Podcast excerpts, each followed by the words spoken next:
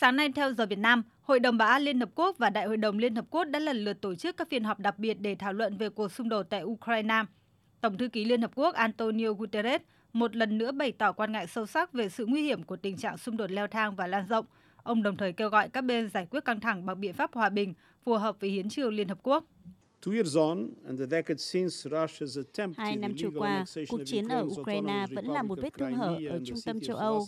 Đã đến lúc phải có hòa bình, một nền hòa bình công bằng dựa trên hiến trương Liên Hợp Quốc, luật pháp quốc tế và các nghị quyết của Đại hội đồng.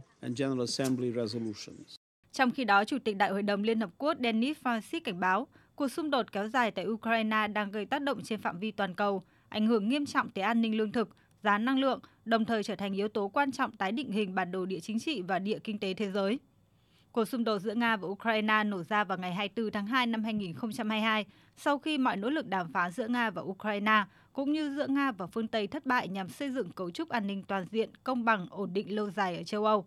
Hai năm trôi qua, lực lượng Nga và Ukraine vẫn trong thế giằng co trên chiến trường, với rất ít diễn biến mang tính đột phá, trong khi các nỗ lực tìm kiếm giải pháp hòa bình gần như dậm chân tại chỗ. Cả hai bên đều tuyên bố sẵn sàng đàm phán, nhưng vẫn cứng rắn trong những vấn đề chính và không ngừng đổ vũ khí và nhân lực vào chiến trường. Và cái giá phải trả về nhân mạng ngày càng tăng và một thế giới ngày càng phân cực hơn. Tổ chức Thương mại Thế giới hồi tuần này cảnh báo, hai năm sau khi xung đột Nga-Ukraine nổ ra, có những dấu hiệu rõ ràng cho thấy nền kinh tế toàn cầu đang phân chia thành hai khối riêng biệt và các quy tắc đa phương đã củng cố thương mại trong gần 30 năm đang bị đe dọa. Nhà kinh tế trưởng của Tổ chức Thương mại Thế giới Ranfo Osa cho biết. Nếu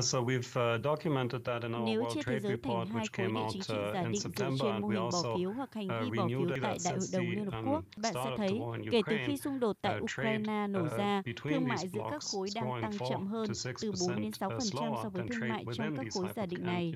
Dù chưa thấy bất kỳ sự mất cân bằng trên diện rộng nào diễn ra, nhưng những dấu hiệu đầu tiên của sự phân mảnh đã xuất hiện. Tác động kinh tế của sự phân mảnh này sẽ khá nghiêm trọng. Trong trường hợp xấu nhất là thế giới thực sự chia thành hai khối địa chính trị, chúng tôi ước tính rằng trung bình thu nhập thực tế sẽ giảm 5% với tác động lớn hơn nhiều đối với một số nước đang phát triển. Ở một mức độ nào đó, đây là một cuộc xung đột không có người chiến thắng. Ngay cả tại Mỹ và phương Tây, những ý kiến bảo thủ nhất cũng phải thừa nhận các biện pháp trừng phạt chống lại Nga không đạt được kết quả. Theo thống kê, riêng nước Đức đã thiệt hại lên tới 200 tỷ euro do xung đột Nga-Ukraine. Dưới áp lực, xã hội phương Tây đang phải đối mặt với tâm lý ngày càng gia tăng về sự mệt mỏi của Ukraine, dư luận đang dao động và triển vọng hỗ trợ quân sự cho Ukraine là không chắc chắn. Nghiên cứu gần đây của Hội đồng quan hệ đối ngoại châu Âu cho thấy, chỉ 10% người trả lời ở 12 quốc gia châu Âu tin rằng Ukraine có thể giành chiến thắng trong cuộc xung đột đang tiếp diễn.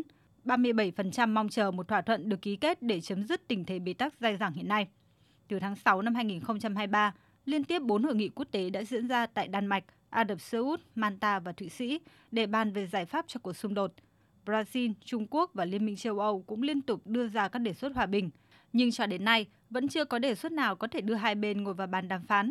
Việc nhiều hội nghị không có sự tham dự của Nga được cho là một trong những nhân tố khiến cánh cửa nối lại đàm phán chưa thể mở.